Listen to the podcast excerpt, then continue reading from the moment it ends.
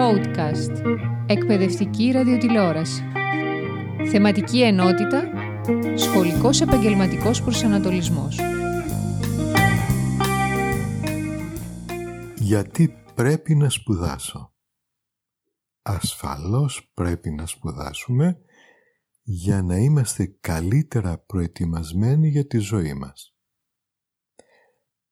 καλύτερα προετοιμασμένοι για να βγούμε εργασία, καλύτερα αμοιβόμενη εργασία, αλλά και πιο ευχάριστη με βάση όσα εμείς ε, θεωρούμε για το θέμα της εργασίας. Οι σπουδές θα μας βοηθήσουν να βρούμε μία καλή εργασία ε, και θα μας συνοδεύουν σε όλη μας τη ζωή. Συγχρόνως θα μας μορφώσουν, θα μας μάθουν να διαβάζουμε καταρχήν, να μορφωνόμαστε, πάρα πολύ βασικό και σημαντικό, και στην συνέχεια θα μας μορφώσουν βεβαίως οι σπουδές μας ε, σε ένα πανεπιστήμιο, ένα εφόδιο που είναι πάρα πολύ σημαντικό για όλη μας τη ζωή. Ποιο τμήμα να διαλέξω;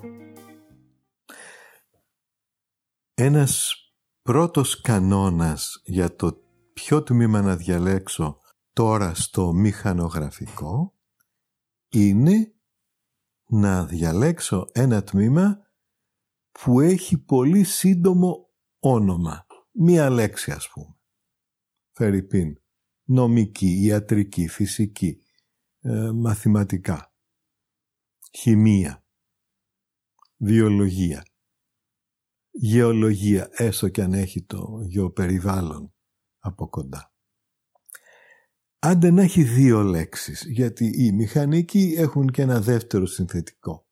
Μηχανικός κάτι. Τοπογράφος, μηχανικός, πολιτικός μηχανικός. Μηχανικός, ηλεκτρολόγος, ηλεκτρονικός τηλεπικοινωνιών. Εδώ βάλαμε και μια τέταρτη λέξη. Αυτός λοιπόν είναι ένας ε, καλός κανόνας του να διαλέξω κάτι που να είναι πολύ γενικό. Όσο πιο μικρός είναι ο τίτλος, τόσο πιο γενικό είναι αυτό το οποίο θα σπουδάσουμε και αυτό σημαίνει ότι συνήθως μας δίνει και μεγαλύτερη ποικιλία, μεγαλύτερο φάσμα διαφόρων επαγγελμάτων στα οποία θα μπορώ αύριο να προσαρμοστώ. Επίσης, ένας άλλος κανόνας είναι να σπουδάσω κάτι που θεωρώ ότι μπορώ να το κάνω. Όπως λέω συχνά, δεν θα πάω να σπουδάσω μαθηματικός αν δεν μου αρέσουν τα μαθηματικά. Δηλαδή να μ' αρέσει να κάνω πράξεις, να ε, αποδεικνύω θεωρήματα πάρα πολύ σημαντικό και ε, το ίδιο ισχύει και για τον άνθρωπο ο οποίος θέλει να σπουδάσει φυσικός. Θα έλεγα σε κάποιο βαθμό το ίδιο ισχύει και για όλους τους μηχανικούς. Οι οποίοι όμως ενδιαφέρονται λιγότερο για τα θεωρήματα χωρίς να σημαίνει ότι αυτοί οι οποίοι τα καταφέρνουν στα θεωρήματα δεν θα είναι και οι καλύτεροι μηχανικοί εν τέλει. Αυτό σας το υπογράφω.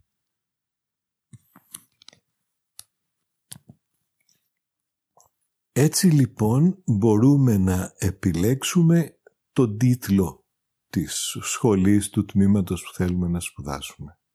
Στη συνέχεια, εγώ θεωρώ ότι πρέπει να βρούμε ένα τμήμα κοντά στο σπίτι μας. Γιατί αυτό θα μας δώσει πολλές ευκολίες αύριο που σήμερα μπορεί να λέμε αχ να φύγω από το σπίτι, να πάω μακριά να σπουδάσω ε, για να είμαι ελεύθερος, ελεύθερη, ε, καλύτερα από ότι ε, μέχρι τώρα ε, ελευθερία να έχω από όλες τις μεριές. Επίσης έχει μεγάλη σημασία το πανεπιστήμιο στο οποίο θα πάμε. Το πανεπιστήμιο που είναι παλαιότερο συνήθως έχει καλύτερη αποδοχή και στην Ελλάδα και στο εξωτερικό. Πιο εύκολα δηλαδή θα βρει κανείς να κάνει ένα μεταπτυχιακό, πιο εύκολα θα μπορέσει να βρει επίσης εργασία. Θα έλεγα αυτοί είναι οι κανόνες που πρέπει να ακολουθήσετε φίλες και φίλοι για να ε, επιλέξετε τις σχολές που επιθυμείτε στο μηχανογραφικό. Αυτό σε καμία περίπτωση δεν σημαίνει ότι θα βάλετε μόνο μία, δύο ή τρεις σχολές, ένα, δύο ή τρία τμήματα. Εγώ θα έλεγα να βάλετε πρώτο αυτό που εσείς επιθυμείτε και δεύτερο που αυτό που δεύτερο επιθυμείτε και τρίτο κλπ. Όλα αυτά στην πόλη σας. Και στην συνέχεια θα κοιτάξετε για άλλες περιοχές πιο μακριά. Μην νομίζετε ότι επειδή φαίνεται ότι έχετε πάρει χαμηλό βαθμό ε, δεν μπορείτε να επιλέξετε την πρώτη σχολή της επιθυμίας σας. Δοκιμάστε. Και από εκεί και πέρα έχει ο Θεός, ε, θα δείτε που μπορείτε εν τέλει να γραφτείτε και ε, θα ακολουθήσετε βεβαίως αυτό στο οποίο μπορείτε και μπαίνετε για να σπουδάσετε με επιτυχία. Εύχομαι λοιπόν να πάνε όλα καλά για σας και τις σπουδές σας, να αγαπήσετε το αντικείμενο και ε, βεβαίως να το ακολουθήσετε και να βρείτε μια ωραία εργασία ε, στη συνέχεια που να σας ικανοποιεί.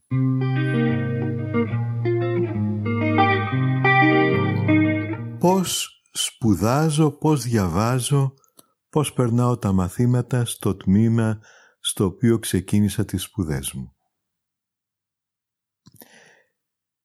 Υπάρχουν δύο-τρεις πολύ βασικοί κανόνες στους οποίους αν ακολουθήσουμε στις σπουδές μας θα μπορέσουμε να τελειώσουμε γρήγορα, να βρούμε εργασία επίσης γρήγορα ή να βρούμε μεταπτυχιακό, διδακτορικό, ό,τι μας αρέσει στην συνέχεια, ταχύτερα από τους άλλους και καλύτερα από τους άλλους. Ο πρώτος κανόνας είναι κάνω ακριβώς ό,τι έκανα στο σχολείο. Δηλαδή, παρακολουθώ όλα τα μαθήματα. Δεν κάνω κοιλιά, διαβάζω κάθε μέρα. Κρατάω σημειώσεις. Ψάχνω στο ίντερνετ και βρίσκω κατάλληλα άρθρα, βιβλία ηλεκτρονικά που υπάρχουν ένα σωρό σήμερα δωρεάν και τα διαβάζω προσεκτικά.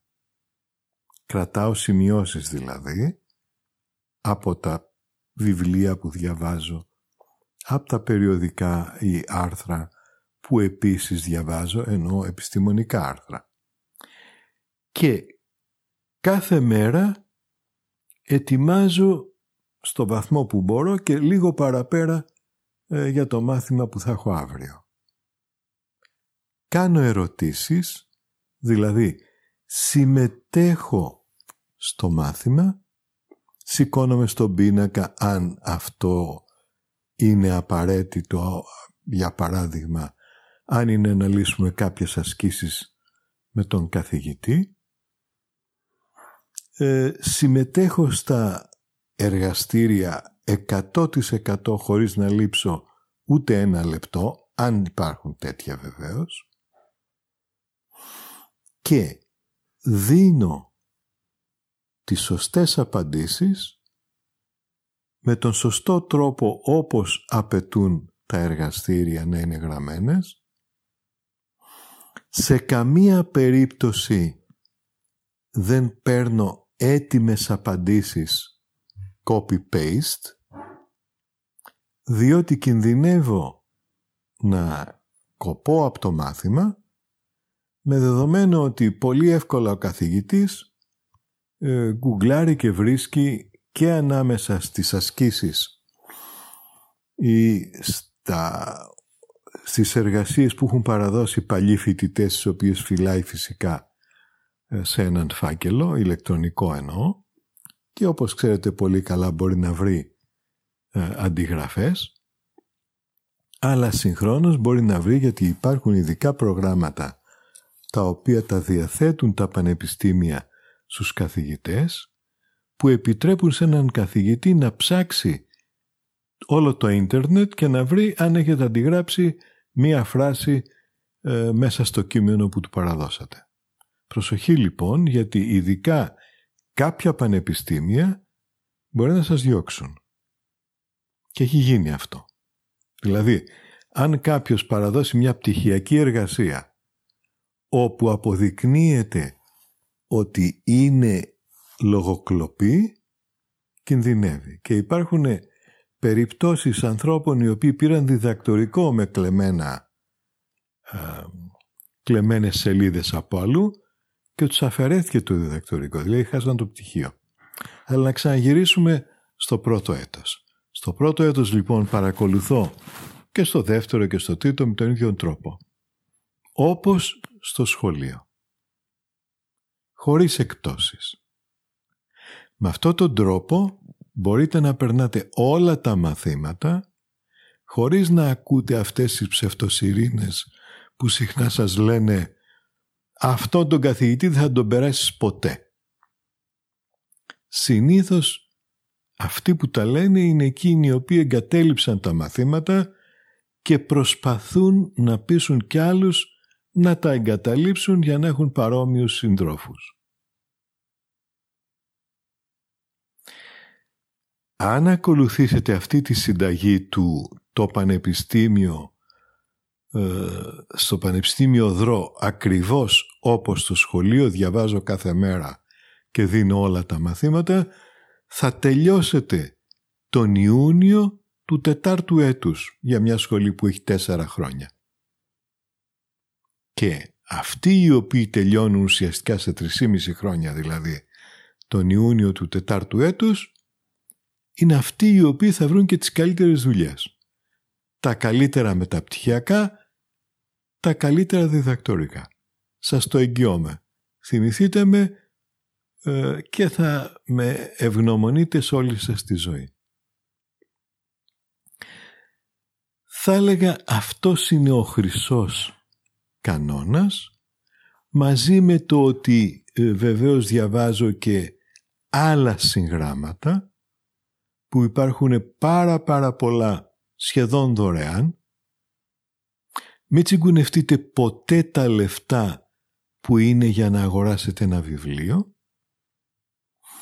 και συγχρόνως να μάθετε πώς να βρίσκετε σωστά άλλα βιβλία για να διαβάζετε.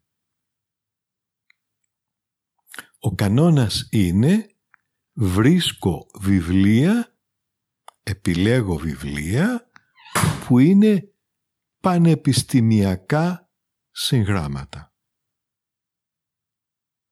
Δεν παίρνω δηλαδή ένα βιβλίο που το έχει βγάλει κάποιος που δεν είναι της ειδικότητάς του.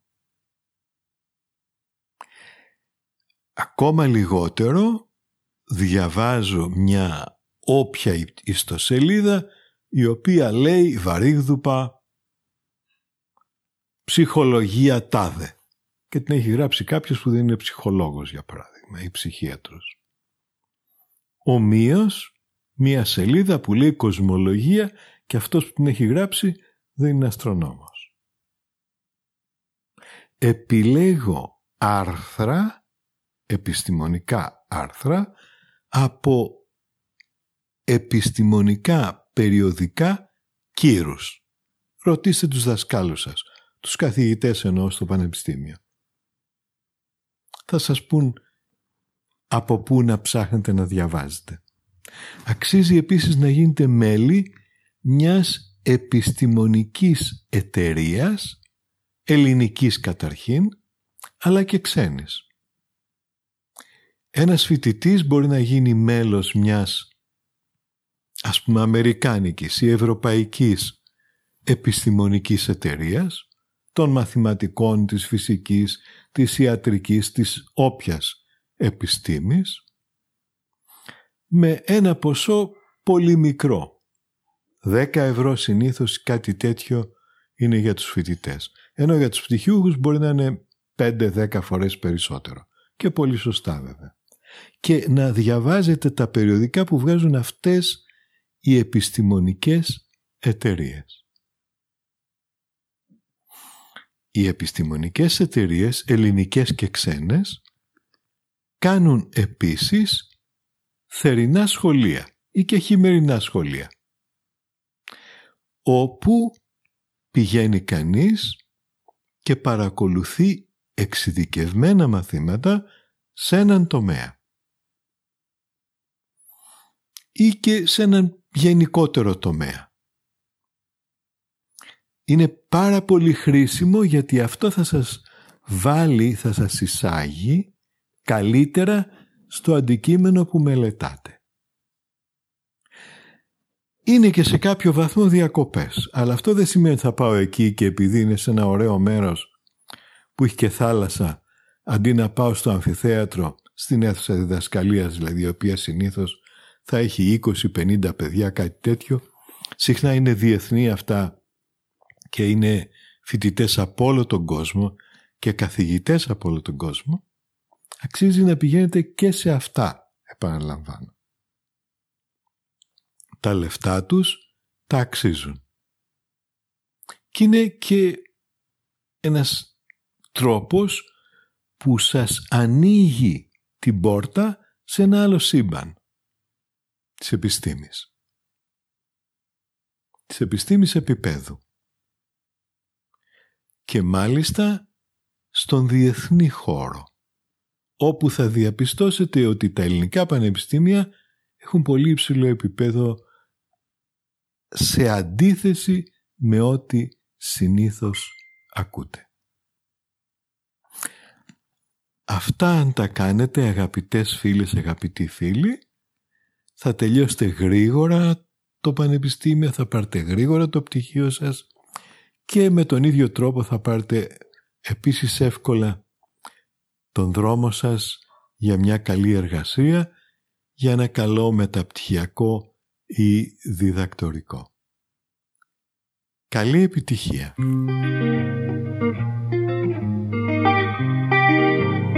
Γιατί να σπουδάσω φυσική; Φυσική είναι η επιστήμη η οποία μελετάει τον κόσμο γύρω μας σε όλες τις κλίμακες. Από το σύμπαν μέχρι το υποτομικό σωματίδιο, τα στοιχειώδη σωμάτια δηλαδή εντέλτα κουάρκ. Αύριο βέβαια μπορεί να βρεθεί ότι και τα κουάρκ αποτελούνται από κάτι άλλο πιο βασικό, πιο μικρό όταν θα έχουμε τις δυνατότητες να τα βρούμε. Η φυσική μελετά τον κόσμο, την φύση, με βάση τους νόμους της φυσικής, οι οποίοι πάντοτε εκφράζονται με τα κατάλληλα μαθηματικά. Συνεπώς, για να σπουδάσω φυσική, πρέπει να λατρεύω τα μαθηματικά και να τα καταφέρνω πολύ καλά στα μαθηματικά. Αν συγχρόνως μου αρέσει να ασχολούμαι και με μετρήσεις και πρέπει βέβαια και αυτό να το έχει κανείς, θα μου χρειαστεί σε κάθε περίπτωση για να παίρνω μετρήσεις στα εργαστήρια είτε στο πανεπιστήμιο μόλις ξεκινήσω να σπουδάζω και μέχρι να τελειώσω τις σπουδές μου, αλλά και στη ζωή μου αύριο ανάλογα με το τι θα κάνω ως φυσικός. η φυσική θα έλεγα, οι πτυχιούχοι φυσικής είναι οι άνθρωποι για όλες τις δουλειές. Δηλαδή, συμφοιτητές μου, ξέρω πολύ καλά ότι άλλαξαν μέσα στα 50 χρόνια που είναι από τότε που έχουμε πάρει πτυχίο πολλές εργασίες. Ε, είμαι βέβαιος ότι όλες τις έκαναν πολύ επιτυχημένα. Ε, θυμάμαι πολύ καλά ένας από τους καλύτερους φοιτητές, συμφοιτητές που είχα ε, έγινε κοινωνιολόγος στη συνέχεια και πολύ πετυχημένος. Ε, ένας άλλος έγινε ε, πολύ πετυχημένος δημοσιογράφος. Βεβαίως πάρα πολλοί έγιναν καθηγητές σε σχολεία στην Ελλάδα και σε πανεπιστήμια στην Ελλάδα και το εξωτερικό. Πάρα πάρα πολύ. Ε, όλοι αυτοί οι καθηγητές των πανεπιστημίων αλλά και άλλοι έγιναν ερευνητές απαραίτητος. Σε όλους τους τομείς της φυσικής. Και όχι μόνο. Βιολογίας. Ε, ξέρω αρκετούς καθηγητές της βιολογίας πολύ πετυχημένους οι οποίοι ξεκίνησαν με πτυχίο φυσικής πάρα πολλοί έκαναν ηλεκτρονικά ε, τηλεπικοινωνίες εν τέλει. Και εδώ πρέπει να πω ότι οι περισσότεροι πτυχιούχοι φυσικοί τις τελευταίες δεκαετίες βρίσκουν εργασία στις εταιρείες τηλεπικοινωνιών. Δηλαδή, οι εταιρείες που σας δίνουν τηλέφωνα και τα έχετε στην τσέπη σας αναπτύσσουν λογισμικό και πάρα πολλές γραμμές από τις ξέρω εγώ 500.000 γραμμές κώδικα εντολών δηλαδή που έχει μέσα το τηλέφωνό σας έχουν γραφτεί από φοιτητές μου και από φοιτητές βέβαια άλλων ε, φυσικών. Είναι μια εργασία η οποία είναι πολύ ενδιαφέρουσα και πολύτιμη.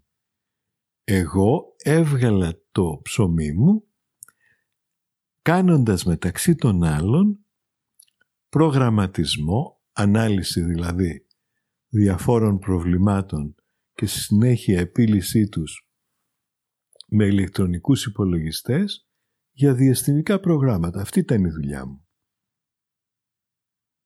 Για αυτήν κυρίως πληρώθηκα.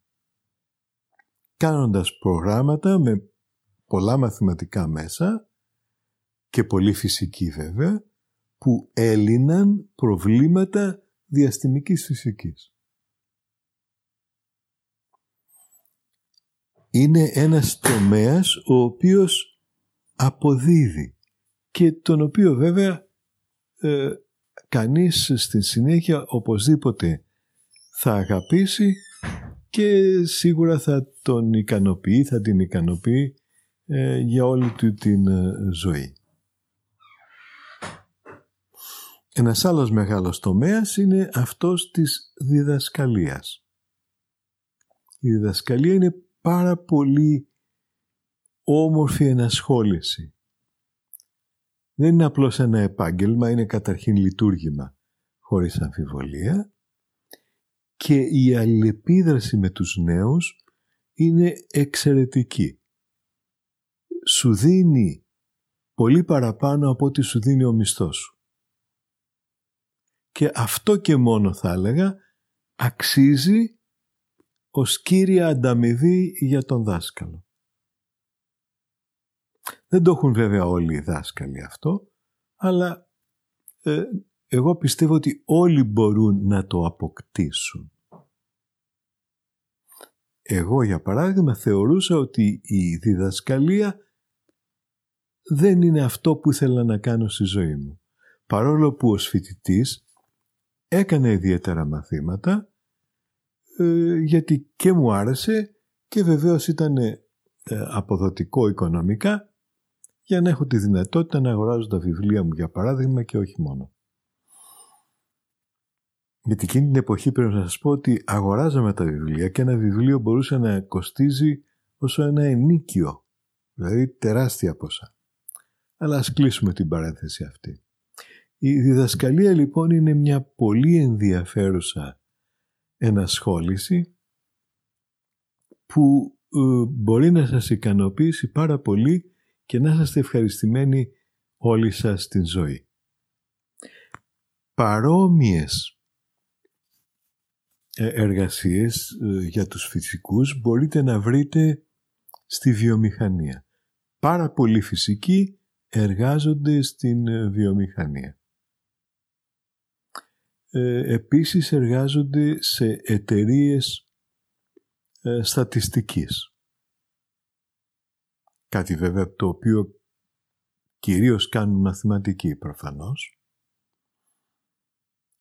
Ε, ακόμα υπάρχουν εργαστηριακές δουλειές ε, όπως για παράδειγμα ιατρική φυσική, ακτινοφυσικός, με δουλειές φυσικά στα νοσοκομεία και τα κέντρα τα ιατρικά ε, που είναι ένα επάγγελμα που πάλι θα σας ικανοποιήσει και ξέρω πάρα πολλούς παλιούς φοιτητές μου οι οποίοι κάνουν ακριβώς αυτή την εργασία και με μεγάλη ευχαρίστηση και με μεγάλη αγάπη.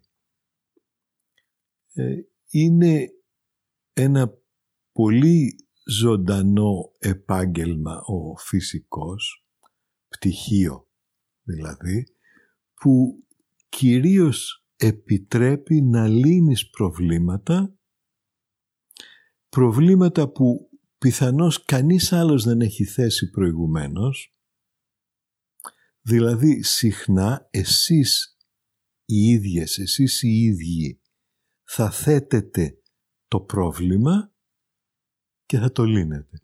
Δηλαδή θα πάτε σε μια δουλειά, σε μια βιομηχανία Φερρυπίν και θα σας πούν δεν ξέρουμε πώς να αντιμετωπίσουμε το τάδε πράγμα, το τάδε πρόβλημα. Το πρόβλημα λοιπόν το πρώτο που πρέπει να κάνετε, σχεδόν το μισό για τη λύση, είναι να θέσετε αυτό καθ' αυτό το πρόβλημα. Δηλαδή, να το πούμε έτσι, να γράψετε την εκφώνηση. Αφού λοιπόν θέσετε το πρόβλημα, μετά θα αρχίσετε να το λύνετε. Αυτό το, αυτή τη διαδικασία, αυτή τη διεργασία την μαθαίνουν καλά οι φυσικοί. Και γενικότερα στις σχολές θετικών επιστημών θα έλεγα, αλλά και οι μηχανικοί επίσης. Είναι πολύ σημαντικό γιατί μας δίνει ένα νέο τρόπο σκέψης. Και εδώ πρέπει να σας πω ότι αλλιώς σκέφτονται οι φυσικοί Αλλιώς σκέπτονται οι μηχανικοί. Για τη λύση του ίδιου του προβλήματος, ενδεχομένως. Και φέρνουν δύο διαφορετικές λύσεις που μπορεί στη συνέχεια να συγχωνευτούν και να προχωρήσει βέβαια η βιομηχανία, η βιοτεχνία ή το εργαστήριο ε, για να λύσει το πραγματικό πρόβλημα. Όλα αυτά λοιπόν τα κάνουν οι φυσικοί και ε, επαναλαμβάνω είναι ε, τα παιδιά ε, για όλες τις δουλειές. Και αυτό το λέω με θετική, με θετικό πρόσημο και καθόλου αρνητικό ή με ηρωνική ε, διάθεση. Όλα λοιπόν θα μπορεί να τα κάνετε αν γίνεται φυσική και φυσικά τα τμήματα φυσικής της Ελλάδας σας περιμένουν με αγάπη για να σας ε, κάνουν φυσικούς. Podcast. Εκπαιδευτική ραδιοτηλεόραση. Θεματική ενότητα. Σχολικός επαγγελματικός προσανατολισμός.